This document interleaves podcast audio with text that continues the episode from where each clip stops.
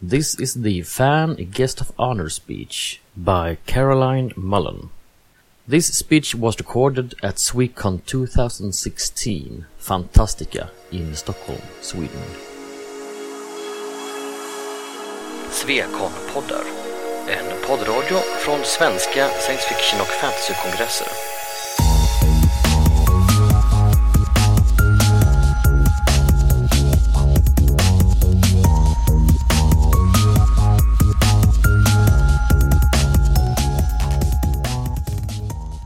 My name is Caroline Mullen. Um, I've been a science fiction fan pretty much all my life. I'm going to tell you a bit about that. Um, I've done a lot of things in and around mostly UK science fiction fandom. So I was very surprised and pleased and honoured to be asked to come to Fantastica. Um, and am I using this mic correctly? Am I speaking clearly? Yes, good. Okay. I first gave this talk at Dysprosium, which was the 66th British National Science Fiction Convention in 2015. Um, and I thought the people who listened at Dysprosium would know a little bit about me because many of them are my friends, and the people and the books and the organisations that I talked about. But perhaps now I am in Sweden, you will know different things. So I've changed it a little bit for you. Um, and I hope that I get, I hope I've got this right for what you might or might not know. Um, I've tried. Okay. Once upon a time, I joined a conversation and the conversation that I joined has been going on for many decades and has two main strands science fiction itself and its fandom. People argue about the history of science fiction fandom. Some give a guy called Hugo Gernsback and make him father of the genre and put SF firmly in the American 20th century, starting in the 1920s. But on the other hand, Brian Aldiss, who is English, called his history of SF the billion year spree and made England and locates science fiction equally firmly in the Anglo Saxon literary tradition and gives, makes Mary Shelley its mother. More recently, the rest of the world has joined in this argument and drawn the net more widely, but I have to leave the critics to fight that one out. I personally like to think I know science fiction when I see it, but I won't claim any rights to any one true way. But however much you argue about the literature, I think you have to locate the roots of the science fiction fandom that UK fans know in the Gernsback pulp magazines, published in the United States in the 1930s, where this thing that we call UK fandom was bred and fed alongside the science fiction in their pages. And the links between science fiction and its fandom in the UK very soon extended far beyond those pages to the kind of social and professional engagement that we're familiar with today. Course, I wasn't born, I knew nothing about it. But of recent years, I found the history fascinating, so I hope you will enjoy a little, a little, a brief recap. And I'm going to take this, pin off that and take it page by page. Okay. There was a Gernsback magazine called Wonder Stories, which was published in the United States from 1930, and copies made their way to the UK, and British fans found each other in its pages in June 1930, Len A. Kippin of Ilford had a letter published, and a Leyton schoolboy called Wally Gillings read it, and Kippin and Gillings got together. On the 3rd of October 1930, a letter by Gillings was published in the local newspaper, the Ilford Recorder, inviting people to the inaugural meeting of the Ilford Science Literary Circle at 32 Thorold Road on the 27th of October. Gillings was 18 years old. Eight people came, and British fandom was born. You won't know the geography. Ilford and Leyton are adjoining and unremarkable suburbs in northeast London. But Brian and I live in Ilford. We moved there in 1997. We didn't know anything about um, the, the, history of this at the time. It was my friend Rob Hansen who told me we'd moved just round the corner from 32 Thorold Road and sparked my subsequent interest in British fan history. Rob went on to write Then, a history of UK science fiction fandom, which you can buy as an ebook if you're interested from the Ansible website. It's very thick. Gillings was a very active promoter of science fiction in the UK but he and Kippin were not the only ones interested. The Universal Science Circle in Liverpool had a library of 200 magazines to lend its members. And Liverpool was where the British Interplanetary Society formed in 1933. Fans organised the first British science fiction convention in Leeds in October 1937, and Gillings was there, along with Arthur C. Clarke and Ted Carnell, and around a dozen others. And meanwhile, in the United States, after the Leeds Convention was organised, but before it happened, a meeting of a dozen fans in Philadelphia in 1936 included Dave Kyle and Frederik Pohl and declared itself the first ever science fiction convention.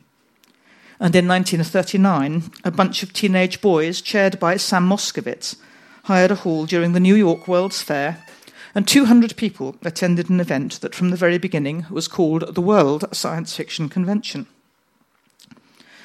I don't know what happened to Kippin after that first meeting in 1930, but Gillings was actively involved in UKSF and fandom, on and off, pretty much all his life, as an author, editor, book collector, and fan. He died in July 1979, just in time to miss the fourth British Worldcon in Brighton that year.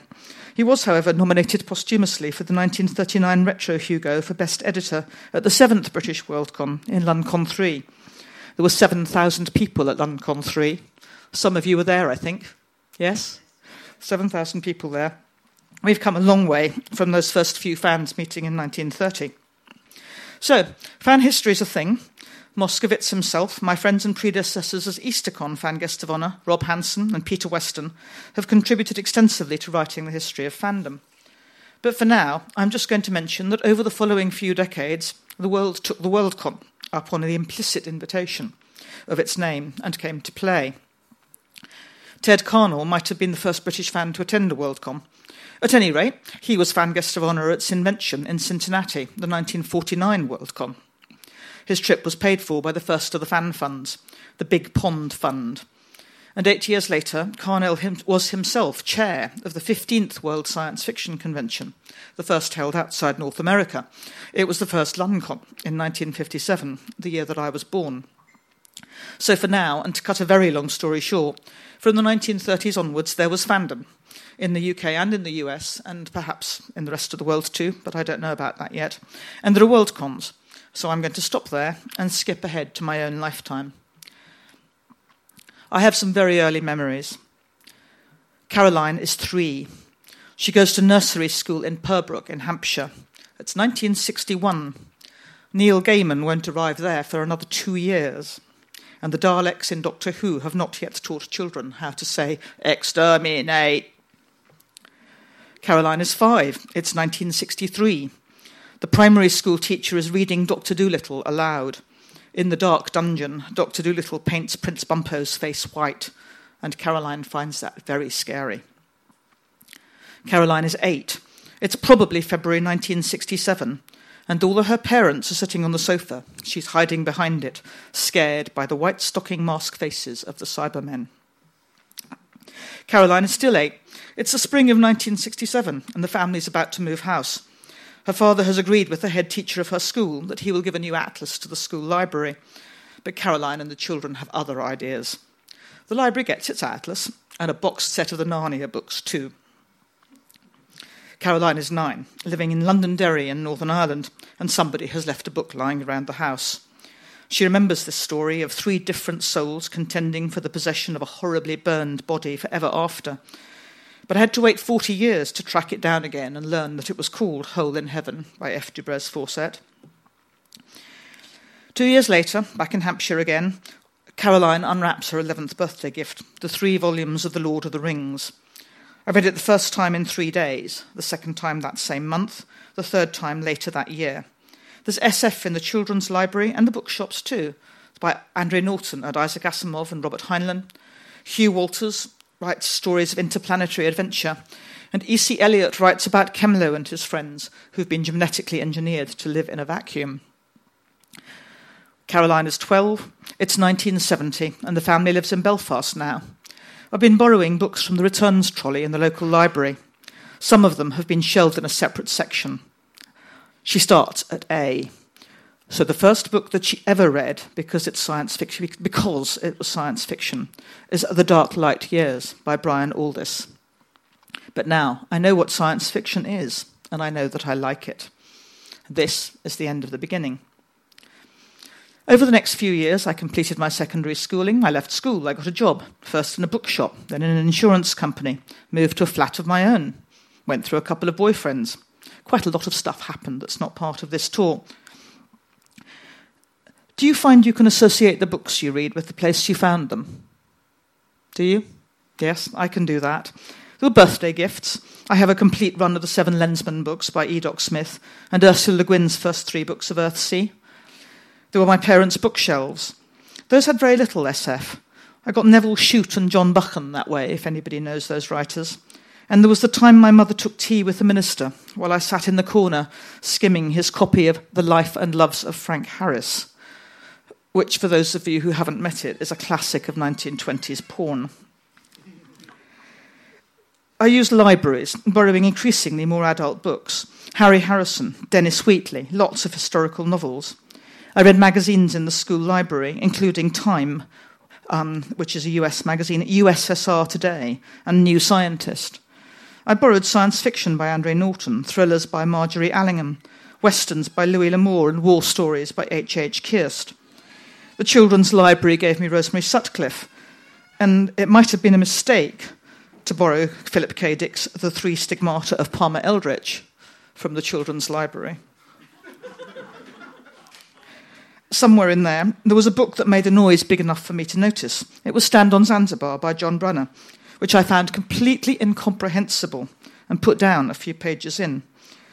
But even with all of that, I found myself short of reading material and paid a subscription to the historic Linen Hall Library where I went back in time to borrow books by Arthur Conan Doyle and Jules Verne.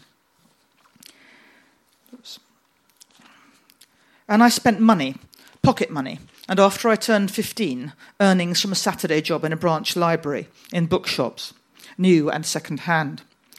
There were over a dozen second hand bookshops, mostly in and around Smithfield Market in central Belfast. The market was a shabby place of formica top tables and stalls where the books stacked up in layers seven deep. You could never get to the bottom.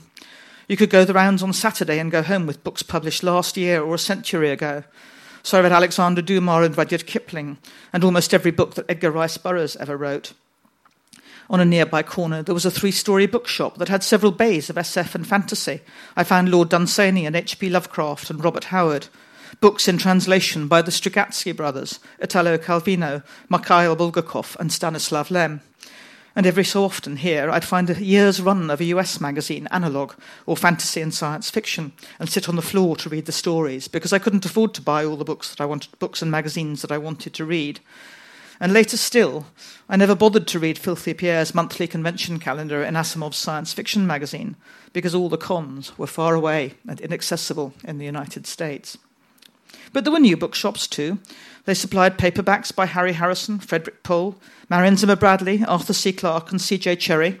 And yes, I'm with Jo Walton. Gate of Ivrel, which was published in 1976, is Brill. I bought new hardbacks too, books by Anne McCaffrey, Andre Norton, and Le Guin that are still on my shelves. There was telly, of course, but not an awful lot of it. I watched The Champions by sneaking back into the sitting room after my parents had gone to bed and keeping the sound low. Doctor Who was Jon Pertwee and Tom Baker. I watched Star Trek when my father felt inclined to let us choose the evening telly, which wasn't always. I was missing a lot. I missed Monty Python, which meant I later in life an awful lot of jokes and references passed me by. But later, in my new flat, I watched Blake Seven on a brand new 14 inch black and white TV.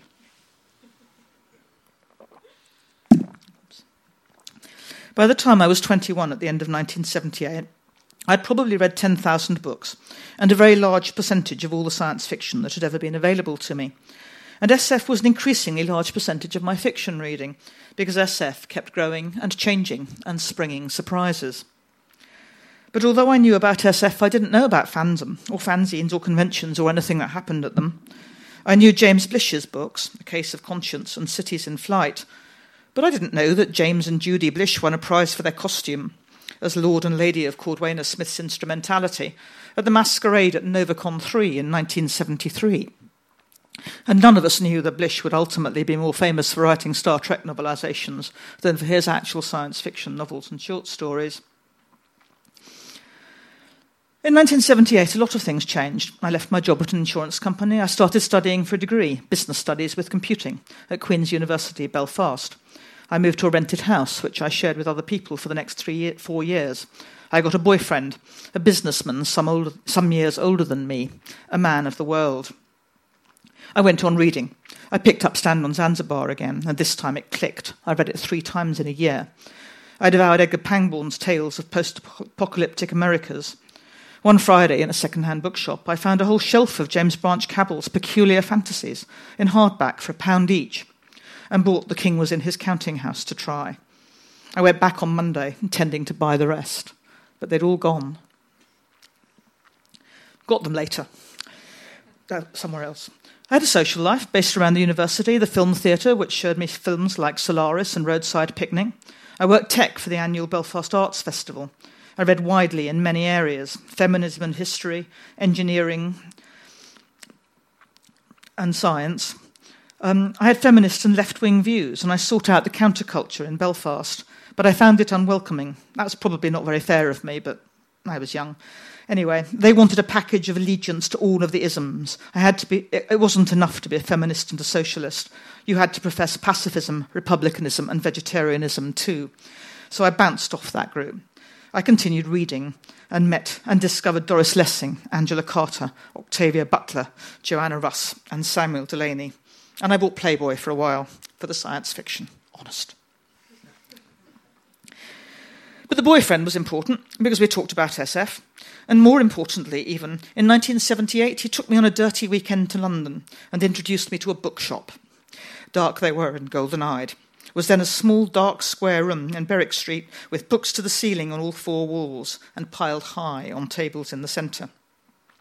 So in 1979, when I arranged to go with Greece, to Greece with friends in the long vacation, I stopped off in London first to buy books for the holiday and found that Dark They Were and Golden Eyed was now a large light bookshop on two stories.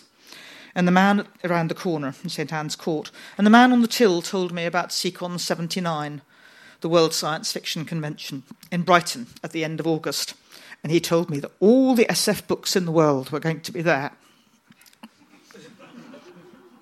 so I went to Greece, as planned, but I came back to the UK two weeks early and went to Brighton. Of course, wouldn't you? I, went into, I walked into the Metropole Hotel in Brighton at one o'clock on Friday afternoon. I paid £13 for membership of the Worldcon.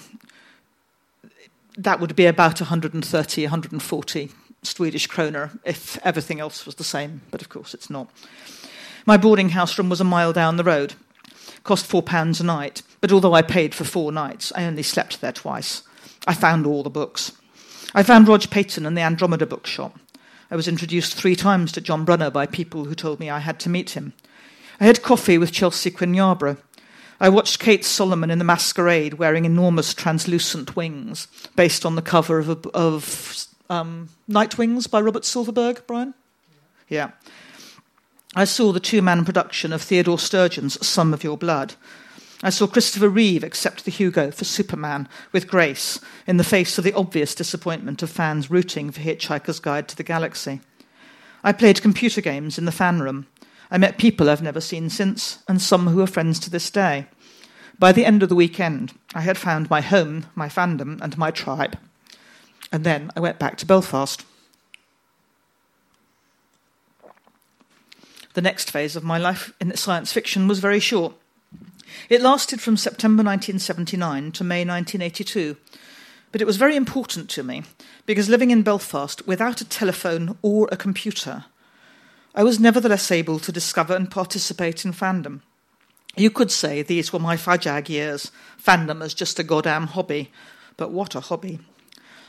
The Seacon 79 programme book gave me fandom. Browsing through it for the third time, I found an advertisement for the Eastercon and wrote off for a membership. Three letters later, I finally received a reply. And so I went to Albacon in Glasgow in 1980, a seven hour trip by train and ferry from Belfast. Three important things happened to me at Albacon. I met Ken Slater. Did any of you know Ken? You know, yes, oh, Olaf there. Um, Ken bought, um, he might have bought, you might have known him, or you, some of you might have known him, as for some years he bought his books for sale to Eurocons towards the end of his life. He was an active as an SF fan before the Second World War. After the war, he and his wife Joyce ran a bookshop, Fantast Medway. They brought books and magazines to conventions. In early days in England, their bookstall was the dealer's room. They sold by mail order too. Their joint contribution to fandom was recognised when they were fan guests of honour at Conspiracy, the 1987 Worldcon, in Brighton, alongside Doris Lessing and the Strugatsky brothers. Meanwhile, however, in 1980, in the Albacon Bookroom, Ken befriended me, as he had so many others over so many years, and took me to my first room party, where we joined a number of his oldest friends, who were not unwelcoming, but didn't have a lot of interest in current SF by that stage. And after drinking one drink, Ken turned to me and said, more or less, I don't mean to bore you. Let's go back to the bar. And so we did, and carried on the conversation. Later in the weekend, I think it was Ken who introduced me to the British Science Fiction Association, familiarly known as the BSFA, and I joined on the spot. The BSFA sent out its packets of magazines several times a year. Vector is the critical journal which publishes long reviews and essays, and so that started my education in the critical and reviewing side of science fiction. A bloke called Paul Kincaid um, was editor of, of Vector, and so I probably first met him there. Their magazine Matrix provided news of science fiction in all its forms, and most importantly for me, ran a regular column called Life on Mars, and a letter to, which provided news about the doings of local SF groups across the country. A letter to Life on Mars put me in contact with Belfast fandom, so that for my last few months in Belfast, I was finally able to meet other fans locally, including James and Peggy White, although not, alas, Walt and Madeleine Willis. The BSFA still exists, you can still join today. I'm still a member. Third thing was incidental at the time. At one of those Albacon room parties, my partner Brian met me. I only remember meeting him the following year in a corridor at Yorcon 2, the following year's EasterCon. We've been together since then. Thank you. But back then, he was only one of many new acquaintances and several correspondents via handwritten letters that I acquired at conventions. The next convention was FairCon in Glasgow in 1981. There I hung out with a guy called Graham Head and discovered we were both planning to go to that year's Worldcon in Denver, Colorado. Now, it was only sheer luck that gave me the visa to get to the US at all. Remind me to tell you the story in the bar. Um, and I don't know how I'd have got to Denver without that, but I don't know how I'd have got to Denver without that conversation. But the way it actually happened was that we flew separately to New York and met on Sunday evening. On Monday, by devious means, we acquired a car, which had to be delivered to its owners in Los Angeles eight days later. We left New York on Monday evening. We drove through the Appalachian Mountains in the dark. We spent Tuesday and Wednesday driving across Ohio and Kansas. Anybody planning a road trip? Don't do it this way.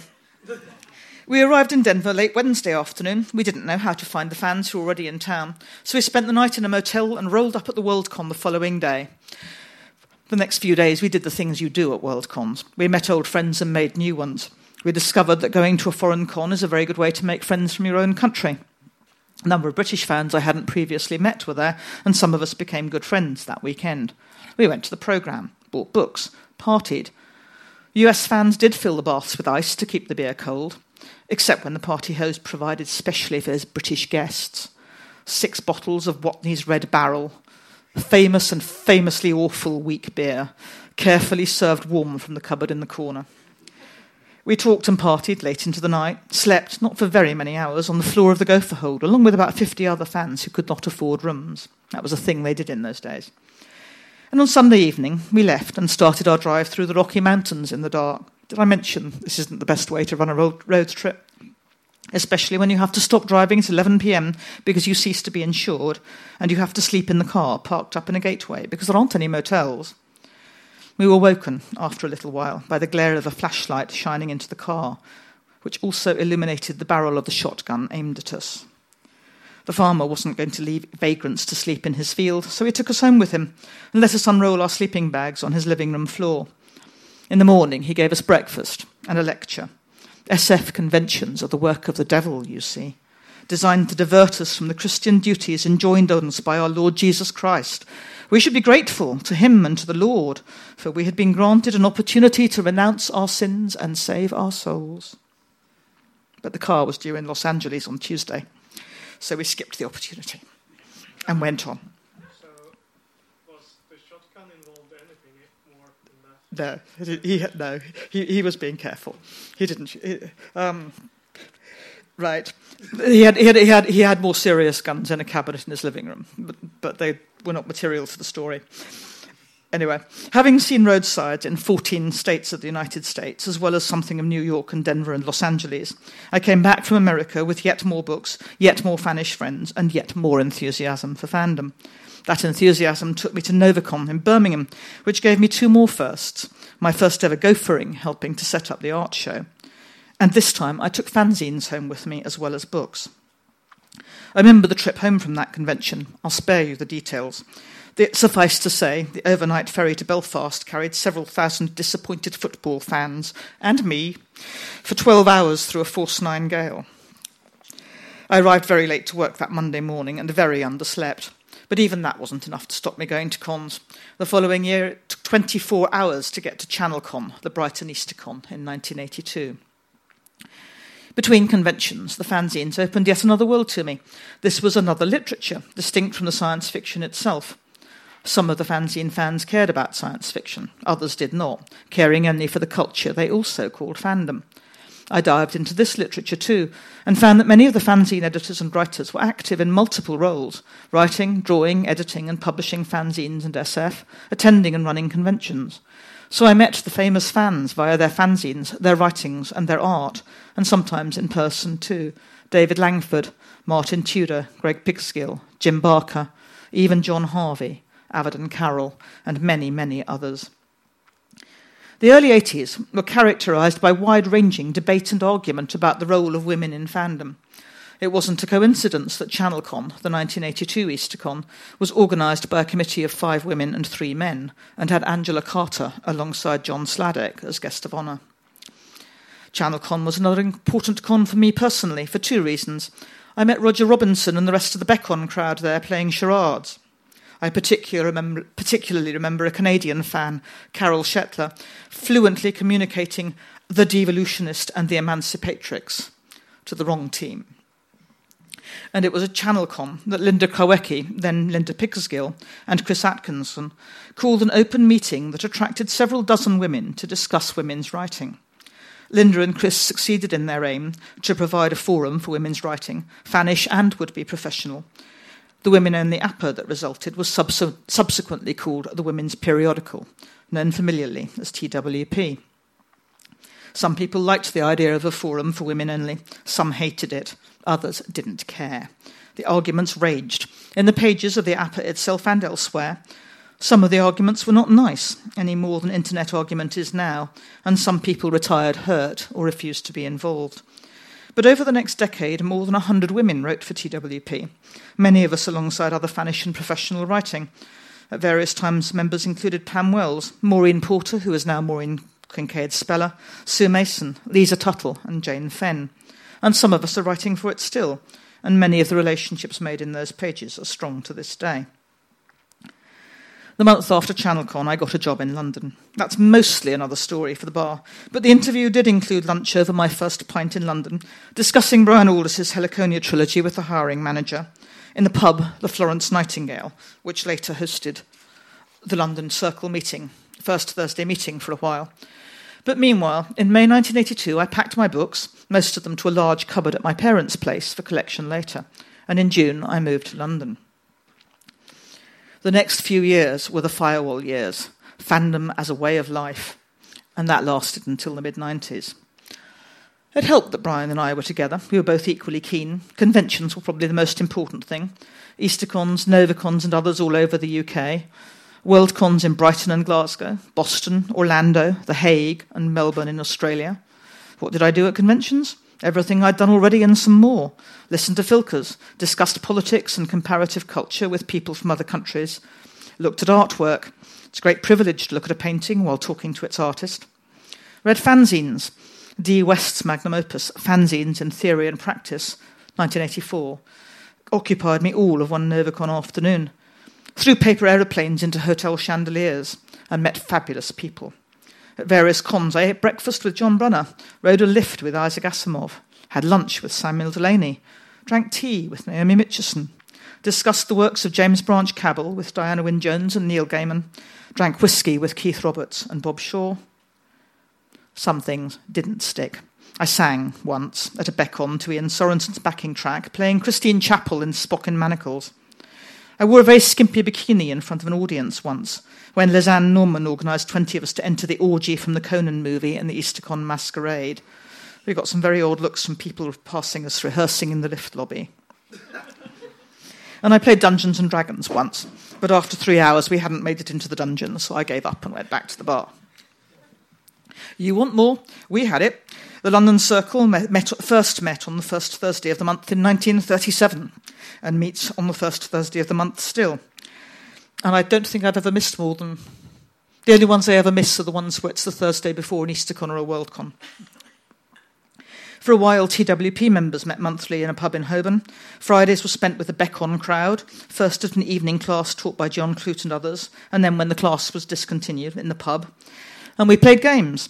There was a 12 hour game of Illuminati once, hosted by Mike and Kathy Westhead, where the three hour final round saw each player in turn play for their winning condition and lose. Of course, I took up con running the Beccon committee was, had fun running Beccon 81, and I joined in for 83, 85, and 87, which was the Eastercon, with Keith Roberts and Jane Gaskell as guests. And the food was good. Somewhere in there, we also published a cookbook, Never Enough Mushrooms, with the recipes we'd cooked for Beccon committee meetings. We had a personal interest in making sure there were mushrooms for breakfast, and that was a key test of a Concom's hotel liaison skills in those days, when mushrooms were a luxury, and full hotel service was not what it is now.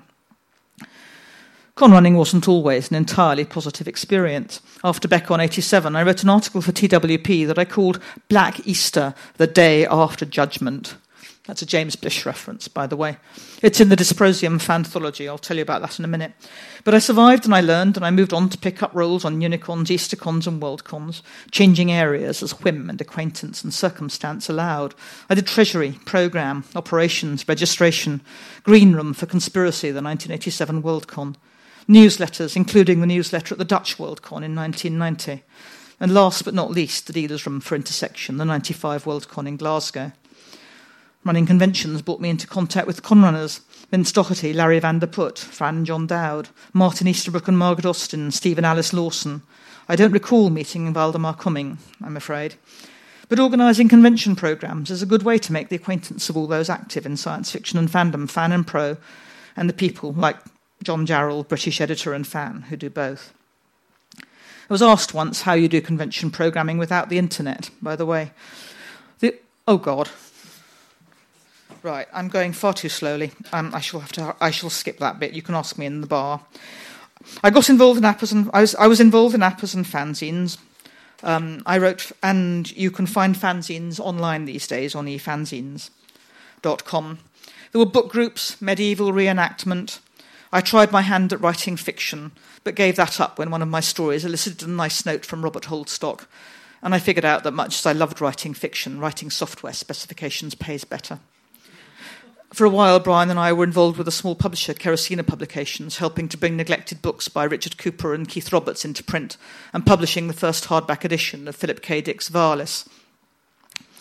And of course, since 1997, there's been Brian's second-hand bookstore, Porcupine Books and so we went, and the, oh, there were signing sessions, new writers, Lois McMaster Bujold, Greg Egan, Gwyneth Jones, Geoff Ryman, collecting books. I collected that first edition of Red Mars that you saw the picture of, um, which was won in a BSFA raffle and signed by Stan Robinson on the spot. And I picked up a copy of Terry Pratchett's Carpet People from a plain cardboard box on the door, floor of Forbidden Planet. I wasn't watching much TV. But I'd like to tell you two stories from those years which I think might amuse. Remember, I mentioned storing, storing books at my parents' place? Well, that place was Castle Ward in County Down, which is a National Trust property, and for a few years back then, my parents were its wardens. That first winter in London, 1982, they let me invite a dozen Fanish friends for a New Year's party. We called it Castle Wardcon, invited Jim and Peggy White as guests of honour, and gave them the master bedroom while the rest of us slept in sleeping bags on the floor. We had a barrel of beer and ate dinner with candles on the table in the formal dining room. We talked about SF and everything else, and I think a splendid time was had by all. But this was many, many years before HBO picked Castle Ward for use as a location for Winterfell in Game of Thrones. My family are not Starks, and the Whites were much more civilised guests than the Lannisters. Um, but some years later, I celebrated the 10th anniversary of my arrival in fandom by throwing another party, this time in Boston at the 1989 Worldcon. One of my friends, Amanda Baker, was there at her first Worldcon that weekend, but one of my US friends brought with them an elderly guy who had to use an artificial voice. His name was Sam Moskowitz, and he was at his 50th anniversary Worldcon. 1995 marked the next transition in my fanish life because after 13 years I gave up con running. My friend Roger Robinson suggested I might like to get involved with Friends of Foundation, the charity, um, and I've said yes. I spent 20 years involved with, in various roles. The SFF provides a very good place to stand and observe the changing landscapes of SF and fandom, it contributes jurors to the Arthur C. Clarke Award, which is one of the best ways to understand the current state of SF in the UK. The Science Fiction Foundation collection in Liverpool can feed the widest possible interest in the history of science fiction and fandom. Foundation, the International Journal of Science Fiction, and the conferences and lectures that the SFF sponsors can expand horizons and, not, and widen your knowledge of the field. And science fiction isn't all work. There are still conventions, including the 2007 Eurocon in Copenhagen and the 2011 Worldcon in Reno. And there are still fanzines, and there are still books. Some, now the books are by Jo Walton and, Lo, and Lois McMaster Bujold, Nalo Hopkinson and Charles Stross, Richard Morgan, China Miéville, and Ann Leckie. And, been, and back at home, we've been catching up on SF on TV. So we've finally got to Buffy the Vampire Slayer, Orphan Black, and Game of Thrones. That's educational too. I noticed that after all these years, we're still worried by robots, concerned with questions of identity and maturity, and like to be scared by white faces looming out of the dark. Right. But I think the key thing about the last 20 years, if I've got time to do this bit, is that the internet has arrived for everyone who didn't get round to it earlier. The I know has been involved with the internet since the beginning. Um, and although UK fandom wasn't quite as well connected as US fandom, we latched on pretty fast. My first computer was a toy, a Sinclair ZX80, but I used to print fan apazines direct to stencil using an Amstrad PCW. And I bought my first actual PC with a dial up modem in 1986 to help run the 87 Worldcon. Both the worlds of science fiction fandom adopted the internet with enthusiasm. A strong literary culture met a new literary tool, and it's been a privilege to watch our adaptation as new generations discover joys and perils of written communication. And as we go faster and faster through the cycles of communication, the internet throws new and interesting things, light on the things we used to do. Because the more things change, the more they stay the same. It was probably 1987 when I first my first ever internet flame war met my first ever ever internet flame war on a CompuServe discussion board. And predictably, it was by, because somebody asserted there had never been any women involved in SF fandom and was rude um, when challenged. Much the same arguments and attitudes we'd seen in fanzines talking about TWP earlier in the decade and still see on the internet now. Later came LiveJournal, Facebook, Tumblr, and all the rest with their varying qualities. You get lots of pretty pictures and videos now, and that's a new thing, which perhaps means we're developing a non literary culture. But the written words work or don't in the same way they did in fanzines and appers, and I suspect they always have done since writing was first developed. During my lifetime, laws and expe- expectations have changed, but change has often been slow. The cultures and literature of my youth primarily reflected the past. Only SF showed me different worlds and different possible futures. The SF of the 70s and 80s includes books widely recognized as classics now, Lessing and Le Guin. But I want to remember Andre Norton, Anne McCaffrey, and C.J. Cherryh, Robert Heinlein, and Sam Delany as people who imagined there might be worlds that were different, worlds where women could be people too, and adventure, and play wide roles in complex societies. When the characters in those books impressed dragons, destroyed enemies, rode through interstellar gates or took survival for the responsibility of the human race. Those stories entertained and they inspired. You can analyze the role of women in society all you like and suggest problems the, and suggest solutions to the problems that you see. But the science fiction and fantasy writers explored worlds where things were otherwise. Their stories were works of fantasy, of imagination, based on what writers knew, and they didn't get everything right. Their work may or may not survive the decades to become literary classics, but I would like to hope their contributions and their inspirations will be recognised and remembered. Science fiction is important to me. Heinlein suggested the human race might be worthy of welcome to the company of our peers in the universe. Norton showed us how it might feel to work in diverse teams to mutually beneficial goals. Cherryh explores the tensions that inevitably arise from diversity. Bujold's generations live and learn in a difficult universe, hoping to pass on better lives to their children. These are my books and my science fiction. SF fandom is important to me. For me and for many others, it was fandom that opened up the world, allowed us to adventure, to visit other countries and engage with other people. It was in fandom that I made friends with people of different nationalities and regions, genders, sexualities and sexual orientation, religion and political views. Fandom is fun and freedom, the friendship of cons and con running and fanzines, working with companions of my choice to meet challenges of communication and organisation. Fandom is creative, thoughtful, reflective, argumentative, combative. Fandom provides the spaces and places the conventions, the pub meets, the parties, the fanzines, and the blogs, where conversations can happen, the conversations that allow people to learn and change. Fandom challenges, teaches me better, and at least some of the reasons why and some of the ways in which human beings are cruel to each other hold no sway in these halls. But nothing is guaranteed, of course, and fandom is not inevitable. We're no more intelligent or kind or telepathic or nice to each other than any other group of human beings, and we're still subject to the imperatives of freedom and necessity. Fandom requires freedom to travel, freedom of association, freedom of speech, kindness, forbearance, and willingness to get along. Requires we all participate as equals in the conversation. It can be destroyed for individuals and for groups by abuse of these things, and equally surely by lack of them. I live in the real human world. I don't have to be a slayer or a superhero or the lonely saviour of the universe. I'm not a queen or a poet or a warrior. I live with and I love my family and my garden. I make my living mostly around computers, and I play with my friends in science fiction fandom. But this life has only happened because I've been able to imagine my own life and live it to the full in a way that even now many people, men and women alike, are unable to. Science fiction and fandom played their parts about this in this in all kinds of way, and I am grateful. My fandom is not your fandom. Everyone has their own web of connection and their own unique circumstances. Nobody can keep up with the pace of change. New people are joining these conversations, coming from their own places, treading their own unique paths through these lands, forging their own lives and destinies. I don't know what any of us will do next, other than carry on enjoying ourselves, playing at the game of people. But as we approach the second century of science fiction and its fandom, I'd like to think we can carry on as families do, with our futures rooted in the best and not the worst of our pasts.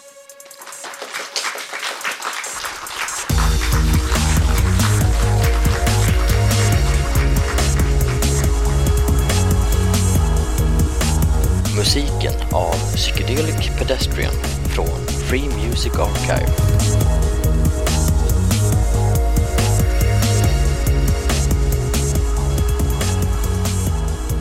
Besök gärna vår hemsida på svekonpoddar.se